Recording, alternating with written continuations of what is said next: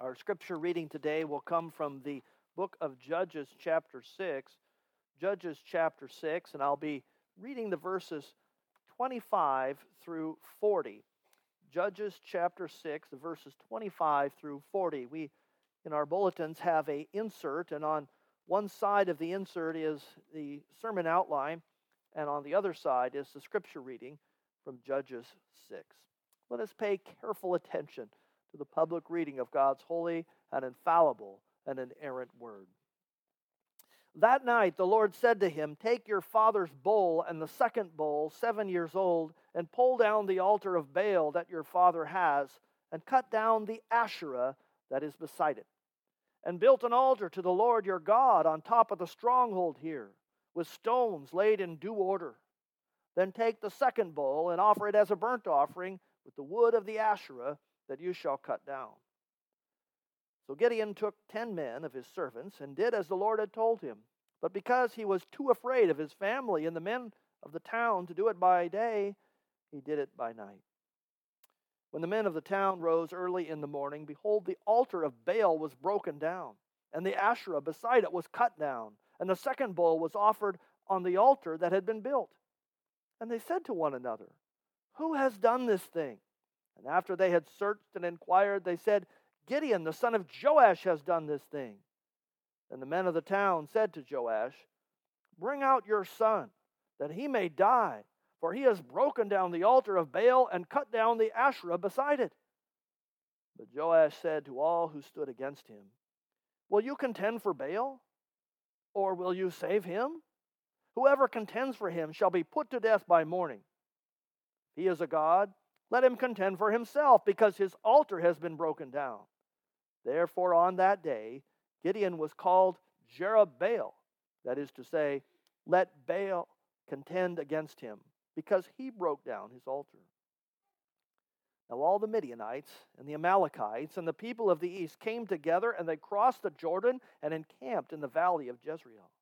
But the Spirit of the Lord clothed Gideon, and he sounded the trumpet, and the Abiezrites called out to follow him. And he sent messengers throughout all Manasseh, and they too were called out to follow him. And he sent messengers to Asher, Zebulun, and Naphtali, and they went up to meet him. Then Gideon said to God, If you will save Israel by my hand, as you have said, behold, I am laying a fleece of wool on the threshing floor. If there is dew on the fleece alone, and it is dry on all the ground, then I shall know that you will save Israel by my hand, as you have said. And it was so. When he rose early the next morning and squeezed the fleece, he wrung enough dew from the fleece to fill a bowl of water. Then Gideon said to the Lord, Let not your anger burn against me. Let me speak just once more. Please let me test just once more with the fleece. Please let it be dry on the fleece only, and on the ground let there be dew. And God did so that night. And it was dry on the fleece only, and on the ground there was dew. That's the reading of God's word today from Judges chapter 6, beginning at verse 25 through 40. Well, congregation of our Lord Jesus, when it comes to the biblical account of Gideon the judge, the text that you are most likely familiar with, the verses of Gideon's fleece stand out. If you're like me, you've heard this text referred to and quoted many times when there's a Christian who has to make a difficult decision about life and they're trying to discern God's will in that decision. Maybe it's a person who's trying to decide if they should make a move from one state to another state, or whether they should take this job or another job, or perhaps someone who's trying to determine who they should marry. And as they're struggling with that life decision before the Lord and trying to determine what God's will is, they'll refer to a text like this and say, I wish God would just show me clearly what the answer is, like he did with Gideon and his fleece. And so then you'll hear a sermon or listen to a Bible study or perhaps even being, be given counsel on ways that you can put out a fleece today and determine God's will for your life. I've heard sermons like that before, and maybe you have as well. But as we look at this text this morning in the context of the life of Gideon, you will see that these verses about Gideon's fleece actually have nothing to do with trying to determine or to discover God's will for your life. But instead, the sign of Gideon's fleece is an Old Testament biblical sign that was for Gideon then that foreshadows an even greater act and a greater sign that God has given his New Testament believers to help us know what God's Word tells us about his salvation is true. Let's start this morning with the context of our passage. The context of our passage this morning begins in the previous verses with Gideon's encounter with the angel of the Lord, the pre incarnate Lord Jesus Christ. The Israelites have again repeated the judge's pattern. They have worshiped false gods, and the Lord has sold them into the hands of the Midianites and the Amalekites. For seven consecutive years, we were told at the beginning of this chapter, these nomadic peoples during harvest time would come from the wilderness and the desert regions, encamp within the promised land, overpower the Israelites with their unbelievable numbers, forcing them to run for the hills, and then steal the harvest and their crops, their sheep, their oxen, and their donkeys, leaving them poor, starving, fearful, and beat down. And so when the Israelites cry out to the Lord, this time he sends a prophet to rebuke them and to remind them that God had already saved them from slavery in Egypt, that God had given them the promised land, but their minds and their hearts had been prone to wander and worship other gods. And then the angel of the Lord, the pre incarnate Jesus Christ, appears and he calls a deliverer, Gideon.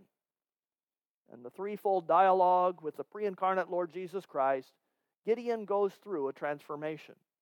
When the angel says, The Lord is with you, O man of valor, Gideon says, No, you are not with us. If you are with us, the supernatural works you used to save the people out of Egypt, we would see them now. Then Gideon goes on to say, I'm not qualified to lead Israel because I'm the least of my tribe, my clan, and my family. And finally, he comes to realize that the only reason the Lord calls him a man of valor is because the Lord is with him. And then he asks the Lord for a sign, a sign that the Lord is with him. And when he prepares the meal for the offering, when the supernatural fire comes out from the rock and the angel of the Lord vanishes at the same moment, Gideon knows it was the Lord, and he knows the Lord was with him. He knows that he has been in the presence of a holy God and deserves to die, and the Lord assures him that he will not die because he is now at the altar of peace. Gideon then demonstrates his faith in what he saw. In verse 24, right before our text, he builds an altar at the place where the pre incarnate Lord Jesus Christ appeared to him, and he names the altar, The Lord is Peace. Now, does that mean then that Gideon is at peace with everything in his life? It's as if this Old Testament believer has encountered the pre incarnate Lord Jesus Christ and now has become a believer. He is at peace with God. He has made his offering. The Lord has declared that he is at peace with him. Is everything now good in his life? The circumstances of his life are not good. The Midianites, the Amalekites are stealing his food and the food of all the people of Israel. Things are so bad at the beginning of this account. Gideon is beating the wheat at the wine press instead of the threshing floor to hide the wheat from the Midianites.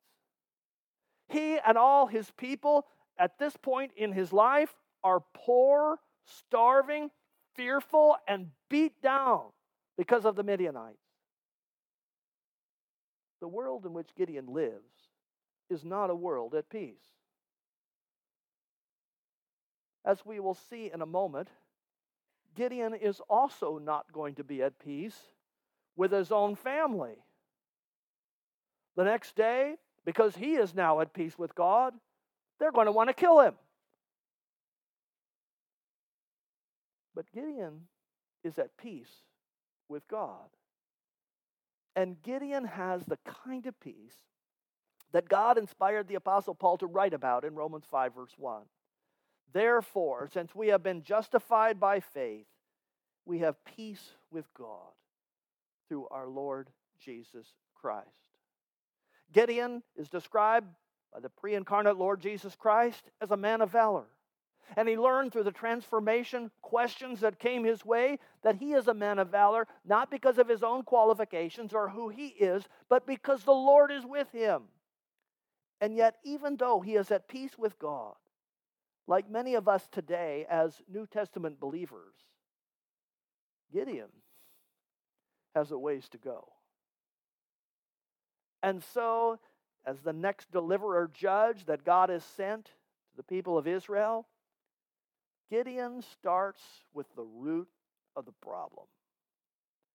And the root of the problem for Israel and God's people, the reason they are poor, fearful, and beat down is not because of the Midianites. And God is going to commission Gideon, his appointed judge and deliverer, to deal with that first. In verse 25, we read that night, after the angel had appeared, or the Lord had appeared to him in the altar of peace, that same night the Lord said to him, Take your father's bull and the second bull, seven years old, and pull down the altar of Baal that your father has, and cut down the Asherah that is beside it. Now, from this verse, you can see just how far Israel has fallen. The Lord has called Gideon, but Gideon's father has an altar to Baal on his own property, and it's right next to the Asherah pole. And so, what does that mean? It means for the family of Gideon, Baal worship has become a way of life. They don't seem to even think about it. They don't even seem to think it's something wrong. It's a way of life. They have the altar, the Asherah pole, right on their own property. They know about God. They're calling out to God when they're oppressed by the Midianites. But when it comes to their daily life of raising their crops, when it comes to the aspect of their daily bread, they worship the Canaanite false gods of fertility Baal and Asherah. That's how they grow their crops. They don't rely on God for their daily bread.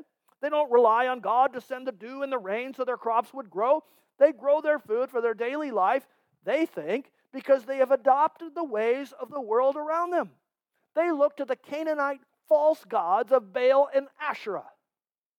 And with the Asherah pole right next to the Baal's altar, this was likely the place where the men of Gideon's clan and family and tribe engaged in the sexual immorality that went along with the worship of Baal. And so, why does the Lord, or what does the Lord tell them to do in verse 26? And build an altar to the Lord your God on the top of the stronghold here with stones laid in due order. Then take the second bull and offer it as a burnt offering with the wood of the Asherah that you shall cut down. You see, the Lord is calling him not only to take down the altar of Baal that his father has, but in verse 25, replace it with an altar to the Lord in its place.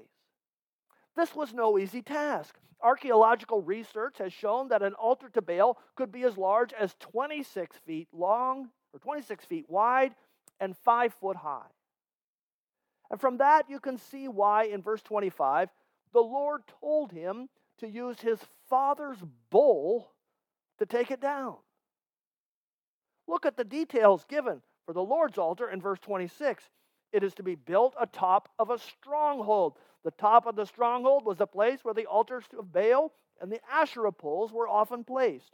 Throughout the Old Testament, we see how the altars of Baal and Asherah poles were often built upon hills and high places. For the higher up you go, the more fertile the place, and Baal was worshipped in the most fertile green of places. The high places received the most moisture and rain, and that's why later in the book of Kings, Elijah will challenge Baal on top of Mount Carmel. But now the Lord commands Gideon to replace Baal's altar with the Lord's altar at the stronghold. And then the Lord tells him to lay the stones in due order because God's word has carefully instructed his people how they are to worship him. And we're seeing it here. And not only does he then tell him to take his father's valuable seven year old bull and offer it as a burnt offering for the sins of the people, but then to use the wood of the Asherah pole that he has taken down as the wood to make the sacrifice. Do you see how the Lord is using Gideon to mock their worship of the false gods Baal and Asherah? To show his people that they have been worshiping false gods, that the Lord God is the true God, He is the creator of heaven and earth, and for the rain and the waters, for the crop, for their food, it comes from Him. Don't you see the problem here? And how the Lord has showed this to his people. They are busy raising their food, worshiping Baal. And God sends the Midianites and the Amalekites to take away all their food. And now he's showing them why. Verse 27 So Gideon took 10 men of his servants and did as the Lord had told him. You can see how big this task was to take down this altar. Gideon has 10 men, 10 of his servants helping him. A big job, a big task to accomplish in one night. It's a big task tearing down this altar with a bowl and then building an altar to the Lord in its place. And Gideon and his 10 men did as the Lord had told him. But look at the last part of verse 27. But because he was too afraid of his family and the men of the town to do it by day, he did it by night. Again, do you see how far Israel has fallen? Gideon tears down the altar of Baal and builds an altar to the Lord, something the Lord had told his people to do in the law when they entered the land. This is what the pre incarnate Lord Jesus Christ had said to them years afore when he appeared to them in Judges chapter 2. But because the people have given their devotion, their allegiance, and their hearts to these false gods, Gideon tears down the altar of Baal at night because he's afraid of his family, the men of the town, his clan. He is afraid of them during the day. And this is the people of Israel. It's why God has sent the Midianites and the Amalekites. God's prophet had just reminded them in Judges chapter 6 that the Lord is the one who delivered them from the land of Egypt. God's prophet had just reminded them that it was the Lord God who had given them this land. He reminded them that He is their covenant God who established a covenant with them at Mount Sinai. And yet Gideon has to cut down the altar to Baal and replace it to an altar to the Lord at night out of fear for his own life. Well, now let's look at their response. Point C on your outlines. First, the men of the town. Verse 28 When the men of the town rose early in the morning, behold, the altar of Baal was broken down, and the Asherah beside it was cut down, and the second bull was offered on the altar that had been built. Why were these men going there so early in the morning? Because there was dew on the ground. The men rose up early at dawn because they were going to worship Baal and Asherah to start their day. During the time when there was dew on the ground, the fertility, the sexual immorality of Baal worship where it took place. And yet, instead of finding an altar to Baal and an Asherah pole they had come to rely on, they found a stone altar built for the Lord with a bro- smoking bowl. A smoking bowl burnt offering with the wood from the Asherah pole. Verse 29 They said to one another, Who has done this thing? And after they had searched and inquired, they said, Gideon, the son of Joash, has done this thing. Then the men of the town said to Joash, Bring out your son that he may die, for he has broken down the altar of Baal and cut down the Asherah beside it. Again, do you see how far they have fallen? When confronted with their sin, when confronted with what God had said through the pre incarnate Lord Jesus Christ, through his law, this is not repentance. Their hearts have been given over to the worship of false gods. They don't want to return to God by way of the repentance of their sin and faith in Him. Their hearts are tied into their own misery and death from the worship of these false gods. And so, when God's people are confronted with their sin and they see it right in front of them, and an altar to the Lord and a smoking bowl, they don't respond by seeing and knowing God's grace. They respond with anger. Now, keep in mind what has happened here in the bigger picture of things. God has saved his people from the land of Egypt by the blood of the Passover lamb. He has delivered them from the land of slavery and made a covenant with them at Mount Sinai. He has given them the promised land where they could live before Him face to face and worship Him through the sacrifices given at the tabernacle. It should be the worship of God the center of their lives. And now the people have broken God's covenant by worshiping false gods God sells them into the hands of an enemy. They're poor, starving, fearful, beaten down, and they cry out to God for his deliverance. God sends them his deliverance, a judge deliverer. And he starts with the root of the problem cutting down their altars to false gods and replacing it with one to the Lord. And when confronted and faced with their sin, so they can't do it anymore. How do God's people respond? They respond by wanting to kill the judge deliverer who made the altar. They want to kill the judge deliverer that the pre incarnate Son of God commissioned to offer the sacrifice for sin on the altar. They want to put the deliverer that God has sent, that has confronted them with their sin, to death and they like their lifestyle. They know about God and they call upon Him to save and deliver them when they're in trouble. And they like worshiping the false gods of the Canaanites around them, too. Again, these are people who do not want to return to God by way of repentance and faith and replace their Baal worship with an exclusive worship of God. They want God to deliver them from the consequences of their sin when they're in trouble because they've given those false gods their devotion and allegiance and their hearts, they don't want to they want to worship them too. And how then did Joash, Gideon's father, respond? He intercedes for his son Gideon. And he responded with two questions for them. First, verse 31a, but Joash said to all who stood against him, Will you contend for Baal or will you save him? In other words, if Baal is your God, does Baal need your help to contend for him? Second question If Baal is a God, does Baal really need you to save him? And then in the second part of the verse, he makes a pronouncement which sounds something like right out of the law in Deuteronomy 13. In the end of verse 31, he says, Whoever contends for him shall be put to death by morning. If he is God, let him contend for himself because his altar has been broken down. It's as if Gideon's father Joash starts to follow the Mosaic law on capital punishment.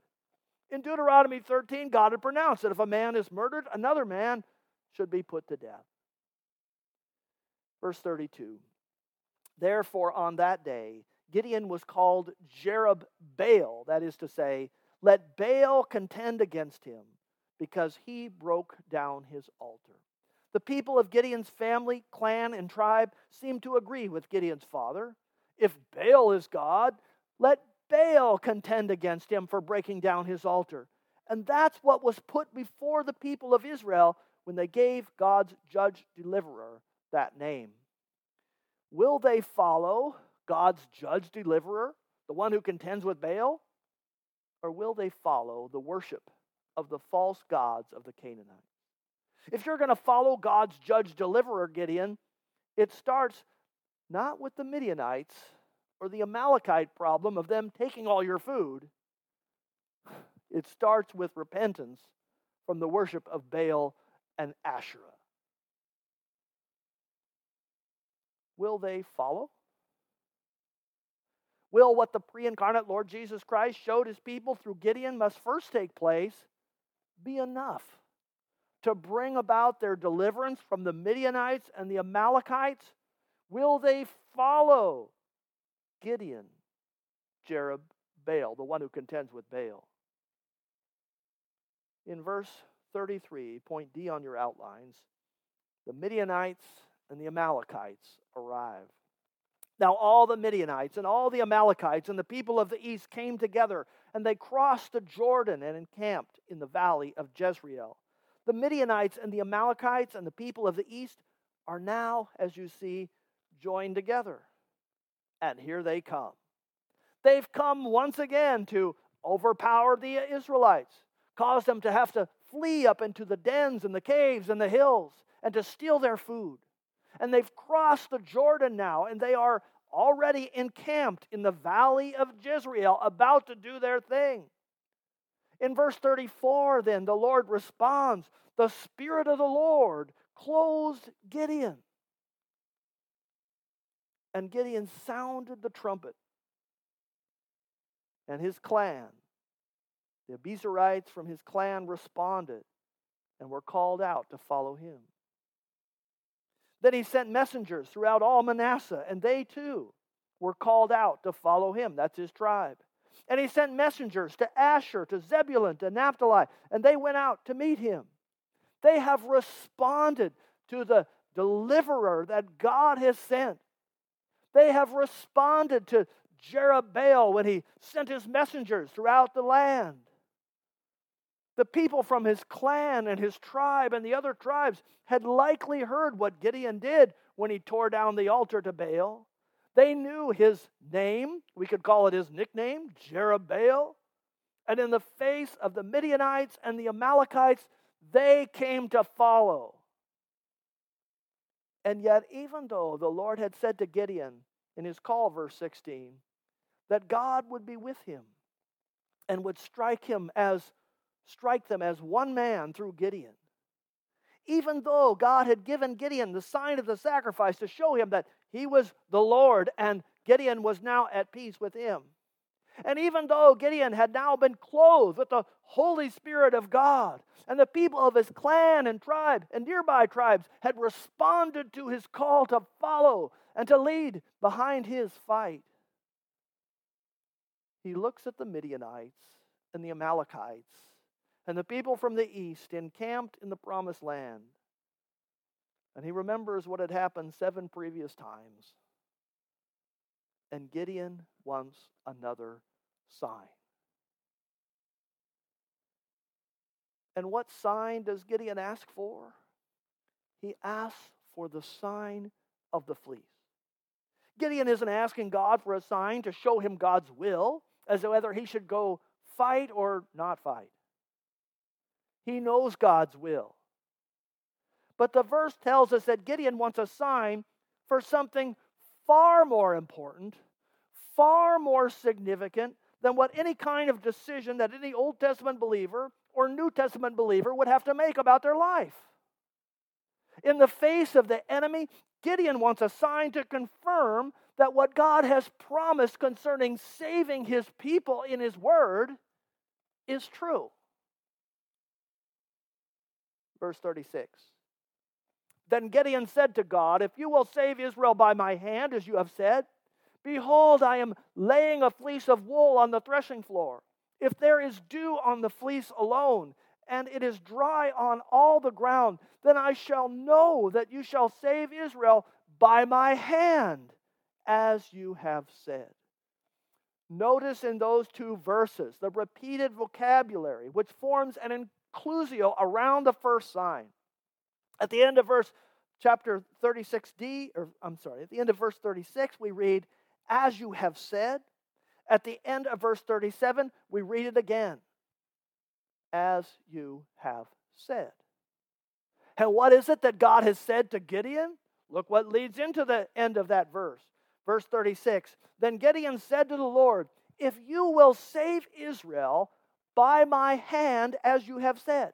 You see, God had already told Gideon that in verse 16 of his call in this same chapter. God had already told Gideon, I will use you, you man of valor, to save my people. But in the face of the Amalekites and the Midianites, Gideon isn't sure. He asks for a sign. If you will save Israel by my hand, as you have said. And at the end of the verse, verse 37, he reads, Then I shall know that you will save Israel by my hand, as you have said. The sign, the first sign, is sandwiched in the middle of that phrase, as you have said. And what has God said? That he will save Israel by his hand. And Gideon asked for the sign not to determine whether he should go fight or not, what God's will is. God already told him that. Gideon asked for the sign to confirm that what God has promised, that what God has said in his word is true.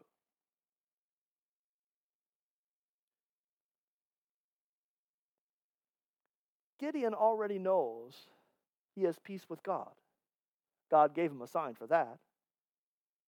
Gideon already has the Holy Spirit upon him. We see that in the previous verse. And he questions then that Gideon is going through his mind. What he's struggling with is when it comes to facing an enemy of the Lord and his people, is God to be trusted that he will save his people through the hand of his deliverer Gideon. That's what he wants to know. And God answers by giving him the sign. Verse 38 And it was so, and when he arose the next morning and squeezed the fleece, he wrung enough dew from the fleece to fill a bowl with water. Do you see where this sign takes place? It takes place on the threshing floor. Remember at the beginning of Judges chapter 6, where the angel of the Lord appeared? Gideon is beating wheat at the wine press instead of the threshing floor because he thinks the Midianites will come to the threshing floor and see him threshing the wheat and it will be stolen and taken away. Gideon is at the threshing floor and he picks up the fleece and he squeezes out in the morning an entire bowl full of water as God confirmed his word and his promise. But this first sign is still not enough for Gideon. This first sign could maybe be explained away as not being supernatural. If you leave a fleece outside at night, it's possible it could be wet in the morning and the ground around it, the ground at a threshing floor, dry. And so this time, Gideon wants to be sure with a supernatural sign. He asks for a sign that goes against nature. He asks God to do the impossible. And why did Gideon choose the fleece and the dew? Gideon had been raised in a home, in a clan, in a tribe that worshiped Baal. Baal was the god of fertility. The worshippers of Baal believed that the false god Baal sent them rain and dew in the morning to water their crops. It's why the men of the town got up early and saw the altar of Baal broken down and were ready to kill Gideon. Is Baal really false? Is the Lord God really over all? You see, there's a weakness here in Gideon's faith. And he asks this time for a supernatural sign. Verse 20 or verse 39, then Gideon said to the Lord, "Let not your anger burn against me. Let me speak just once more. Please let me test just once more with the fleece. Please let it be dry on the fleece only, and on the ground let there be dew." And God did so that night. And it was dry on the fleece only, and on the ground there was dew. The second sign was a supernatural sign that only God could do. And the supernatural sign, God was letting Gideon know that he is the true God over nature. That Baal is a false God. And that the word of the Lord and the promise to save his people, Gideon, is true. Was it wrong for Gideon to ask the Lord for another sign or even a sign at all? I believe it wasn't wrong for him to ask, but it does show that even though he was at peace with God and the Holy Spirit had come upon him, in the face of an enemy, there was weakness in Gideon's faith. It's not a bad thing as the Lord continues to work in Gideon's life. Remember, Gideon's name is found in Hebrews chapter 11, verse 32, where we find Gideon's name in the halls of faith along with Noah and Abraham and Moses and many others. But at this point, Gideon is still growing in his faith. He has a weakness in his faith.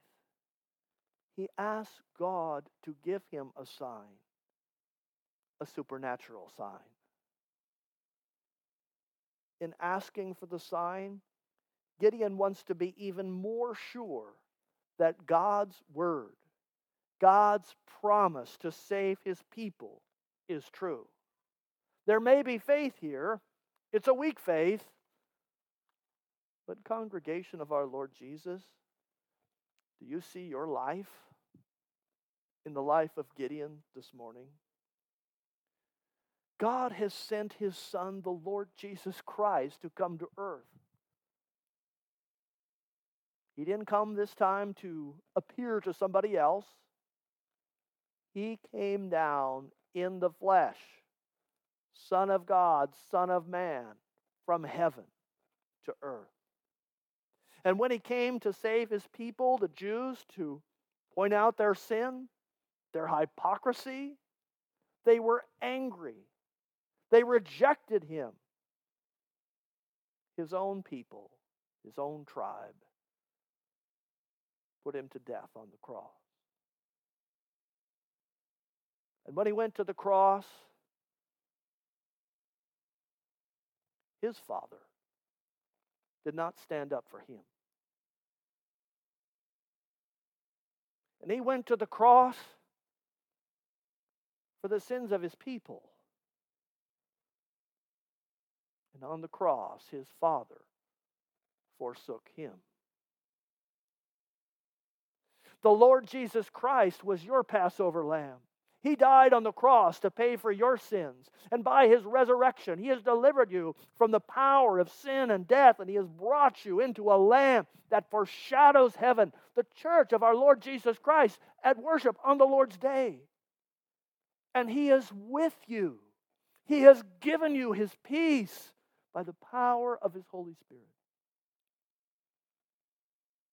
And yet you live in a world surrounded by those around you who do not know Him and are hostile to Him.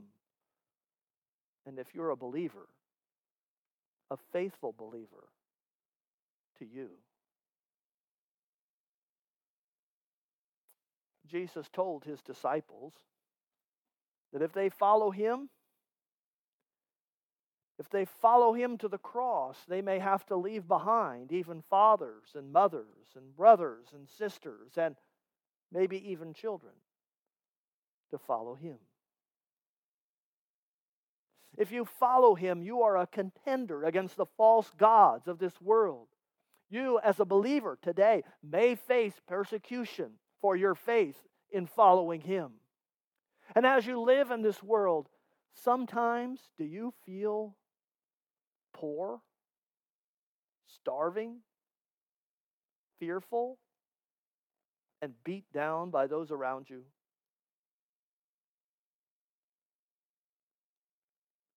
The Lord gave Gideon a supernatural sign that confirms that his word of salvation is true. The circumstances around Gideon in his life didn't look that way. And the Lord has given you a supernatural act that his salvation is true. The Lord Jesus Christ died on the cross and rose again.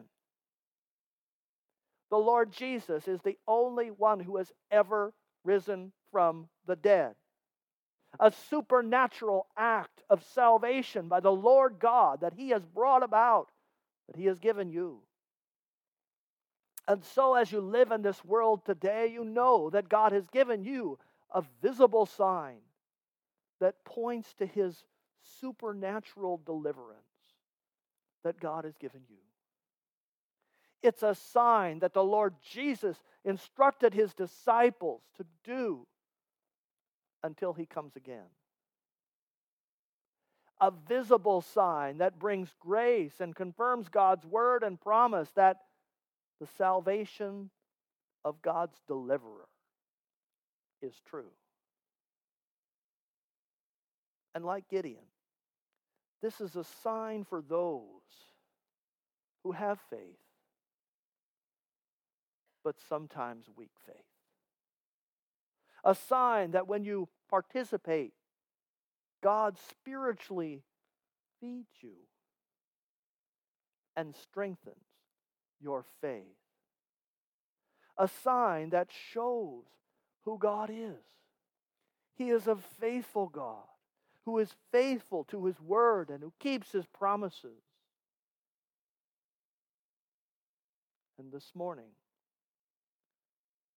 before you, a visible sign that points to his salvation act, his supernatural act, death and resurrection, and points forward to an eternal place where he has brought and will bring in all of its fullness all of his people. Come this morning to the supper that points back to the altar of peace and points forward to the place of eternal peace. Amen. Let's pray together. Father in heaven, we thank you today for this scripture passage which puts before us the work of our Savior, the Lord Jesus Christ. We are thankful, Lord, that we live in the fullness of time. That, Lord, we can see the fullness of what took place in Gideon's life in the coming of our Savior, the Lord Jesus Christ. We give thanks for his supernatural work, the supernatural act that took place on the cross in his death and resurrection. We are thankful that he is our Passover lamb who has saved us from our sins and has freed us from sin and from death. We're thankful that we belong to a church that knows you, that foreshadows the heavenly place where we can go and someday be with you. And yet, Lord, as we look around us, as sometimes as believers today, we feel beaten down. We look around and know the world around us is hostile towards us. Lord, we thank you that you have blessed us with the means of grace. The means of grace which reminds us of the supernatural act that our Savior accomplished for us and points us to the heavenly salvation that we someday will have with Him and before Him in the wedding supper of the Lamb. Father, we come today hungry to be fed by you. We pray that as we come as sinners, you would stir in us a heart of repentance, We pray, Lord, that as we come in a humbleness, Lord, we could identify with that wonderful grace. Lord, even though our faith is weak, we pray that you would feed us and strengthen our faith to know that your word and your saving act in Christ Jesus is true and that we belong to you at peace forevermore. We pray this all, Lord, in Jesus' name. Amen.